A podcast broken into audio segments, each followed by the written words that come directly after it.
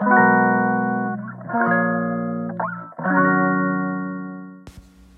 い皆さんこんにちは。本日で67回目の放送となります。えっ、ー、と今日は、えーと、スモールビジネスからちょっとあの外れてですねえっ、ー、とちょっと前にも、えーと、配信してたんですけど仮想通貨で、え行うですね、えーと、と投資？ DeFi っていうんですけど分散型自立分散型投資っていうのかな日本語で。えっと、これをまたね、えっと、引き続きやってみたのでちょっと詳細というかあのまあいろいろ失敗したこととか分かったことっていうのを皆さんにシェアしたいなと思います。えっと、前回でもお話ししたんですが私は PancakeSwap っていう、えっと、 DeFi の手法で、えっと、仮想通貨を預けて、えっと、その利益を得るっていう手法をやってます。で、えっと、前はですねそのコインチェック結構王道なあの仮想通貨の取引所有名どころですけどここで行ってたんですね。でもなんか調べてみると DMM ビットコインとかあともう一つあと GMO コインっ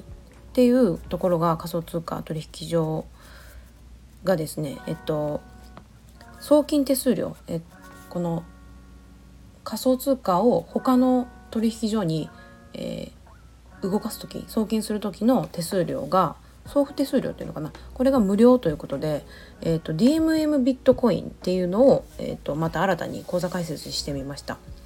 でこれ結論としてはですねあの、まあ、今までコインチェックを使って、えーと、口座開設してその中に、えー、と仮想通貨入れてでそこからバイナンスっていうところにあのまた口座別の口座というかそのアカウントにあのお金を移し替えてたんですけどその時はですね、まあ、送金手数料が結構かかってて、えーと、0.005ビットコイン。で、まあ、もしくはまあビットコインじゃなくてイあとイーサリアムっていう通貨で払うと0.05イーサリアム。これ日本円に換金すると今の時点でだとあの2500円とかねそれぐらいかかるんですよ。あのイーサリアムだと2100円とか、まあ、どちらにしても2000円以上の送金手数料がかかるので、えっとまあ、仮想通貨をえーと、コインチェックで買って動かすだけ？このバイナンスっていうところに動かすだけでそんだけかかるのでちょっと高いなと思ってたんですよ。であのビットコイン DMM ビットコインは実際どうだったかというと送金手数料無料だったんですけど、まあ、その代わりに、えー、めちゃくちゃ送金が遅いです。ものすごく時間がかかりますね。えっとこれ私今日の日中やったんですけど昼えー、っと昼でもないですね。5時5時ぐらいにやったのか。もう2時間半ぐらいも経ってるんですけどまだあの送金が完了してないような状態です。かなり遅いですね。今までコインチェックでやってた時は、まあ、遅くとも10分くらいにまああの終わる終わる感じだったのでまあ感覚としては数分ぐらい。うーん34分で終わってたんじゃないかなっていう体感ではあります、まあ、測ってなかったんで分かんないですけどでもこんなにね何十分とか何時間とか待たされたことは今までなかったのでちょっとびっくりしてます。でこれはですね前もこのビットコインの本を読んだ時に、えーと、知識として書かれてたんですけどあのこの仮想通貨ってあの基本的にこの人があの生きてる人間がですねあのこのここからここに移動する、えーと、この通貨の移動は、えーと、と OK ですみたいなこの承認っていうのをあの人間がこの承認してるんですよ。でこれこの仮想通貨のこの移動のうんと承認をする人たちのことをこの仮想通貨の採掘をする人たちと言ってマイナーって呼ばれてるんですけどこのマイナーの方たちがこの送金した時の手数料を、まあ、もらってそれを報酬としてその送金とかこの仮想通貨の採掘っていうのを、まあ、行っているその裏方がいるわけですけど、まあ、この方たちもですねあのお金もらってやってるわけなんで仕事としてやってるわけなんであの送金手数料が高いところの方がやっぱり優先してどんどん行われていくんですよ。だから送金手数料が安ければ安いほどその手続きが後回しになっちゃってでどんどんどんどん遅くなってしまう。ということが、まあ、前にもね本にもちらっと書かれてたんですよ。あこれもしかしてこれのことかなと思って。でこの送料ただっていう風にするとこんなにも遅くなるんだなっていうのをちょっとね今あの肌身で感じています。本で読んだあのあれ知識だけではちょっとよく分からなかったですけど実際体感してみてあこういうことだったんだっていうね送金手数料って、まあ、こういうふうに働いてたんだなっていうことを今、えー、感じています。でえー、っとね実際この DMM ビットコインのあの、まあ、使い心地っていうのもちょっとシェアしたいんですけどあの、まあ、送金手数料が安いだけでなくですねちょっとやっぱ使いづらいです初心者には私すごい初心者なんですけどあのこの DMM ビットコインはちょっとなんかあの FX みたいにこのトレードをこう頻繁にする人用にちょっと作られてる部分もあってトレード口座っていうところとウォレット口座って2つあるんですよこの1つのあのアカウントの中に。でこれが逆にね初心者には分かりにくいなと思ってなんかあの自分みたいに別に FX みたいなトレードをするつもりではなくただガチホするだけとか、まあ、どっか別のアカウントに移動させるだけとかいう人はあのトレード口座とかいらないんですよねだけどなんか一番最初これ勝手にそうなってたのか自分が間違えてそうなってたのか分かんないんですけど一番最初に日本円を入金してで仮想通貨私はビットコイン今回買ったんですけどビットコインを買った時のこのえっと、お金が勝手にあのトレード口座の方に入ってたんですよね。デフォルトの設定でそうなってるのかちょっと分かんないんですけどでこのトレード口座っていうところに入ってると、えっと、自分みたいに DeFi でなんか、えっと、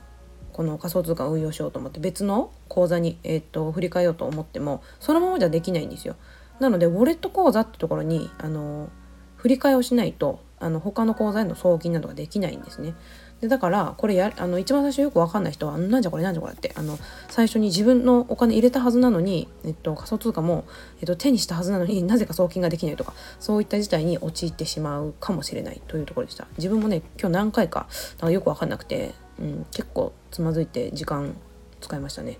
はい。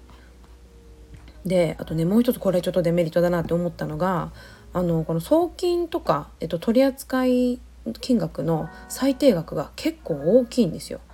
でねこの私もともとその DeFi するつもりでこの PancakeSwap っていうものをするつもりでこの口座を開設してるのであの他の口座に、えっと、送金するのが前提でこの、えっと、DMM ビットコインの口座作ってるんですよ。でだから作ってすぐに、えっと、他のこのバイナンスっていうところの口座に、えっと、お金を移そうと思ったんですけどそしたらね最低金額が0.02ビットコインからじゃないと送金できないっていうふうに出てきて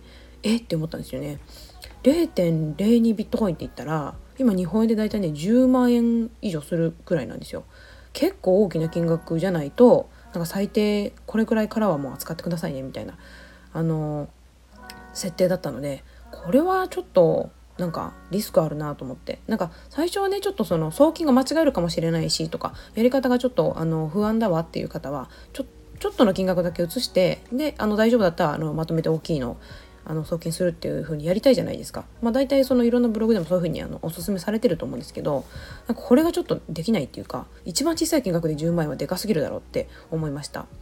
ちなみにあのコインチェックは、えっと、さっき調べたところ、えっと、最低取引金額が0.05ビットコインって書いてあったので、まあ、大体2500円ぐらいじゃないかなと思います。まあでもさすがにね2500円をあの送金するだけでまたあの2500円ぐらいの手数料かかっちゃうんでまあこんなに小さい金額はみんなあのわざわざ移さないと思いますけどまあでもそれでも10万円よりはね安くできるんでこっちの方がリスクは小さくできるんじゃないかなと思いました。コインチェックの方がね。うん。なのでちょっとこれはうんいいいいところもあるけどちょっとうん安かろううん悪かろうかなっていう感じは結構否めなかったですね。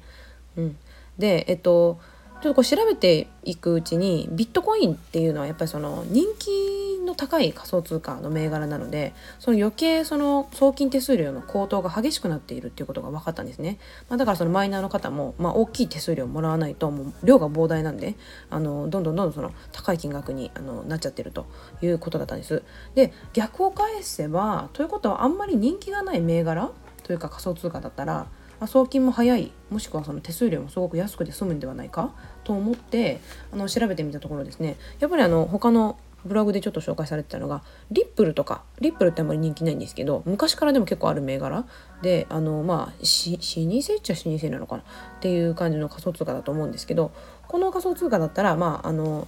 手数料もすごくあもしねビットあのコインチェックで、えっと、送金をする場合でも送金の手数料もすごく安いし数十円ですね。さっき調べたら15円か19円とかそんなもんでした。すっごい安くで、えっと、送金できるしまあ、これだったらもしかしてあの DMM ビットコインの方で送金してもすごく早くあの送金が完了するのかなと思いました。これまだやってみてないのであの結果は分かんない。どれぐらい早くなるか結果は分かんないのでまたやってみたらあのご報告したいと思います。でもとにかくあのコインチェックで、えっと、送金をする場合でもリップルっていう仮想通貨まあ、これじゃなくてももうちょっと人気がない仮想通貨であれば送金する時にすごく手数料安く済むのであの、まあ、最初からビットコインである必要はないという場合はあのこういった違う仮想通貨の銘柄あので送金することをお勧めします。はい、今日学んだ、えーと、仮想通貨の、え、知識でした。えー、まあこれからねあの DeFi とかあのこの仮想通貨界隈あの人気になってくると思うので、まあ、皆さんももしトライしたいなと思うことがあれば何か、えー、いい情報になればいいなと思います。はい、それでは今日はこの辺で終わりたいと思います。ではまた。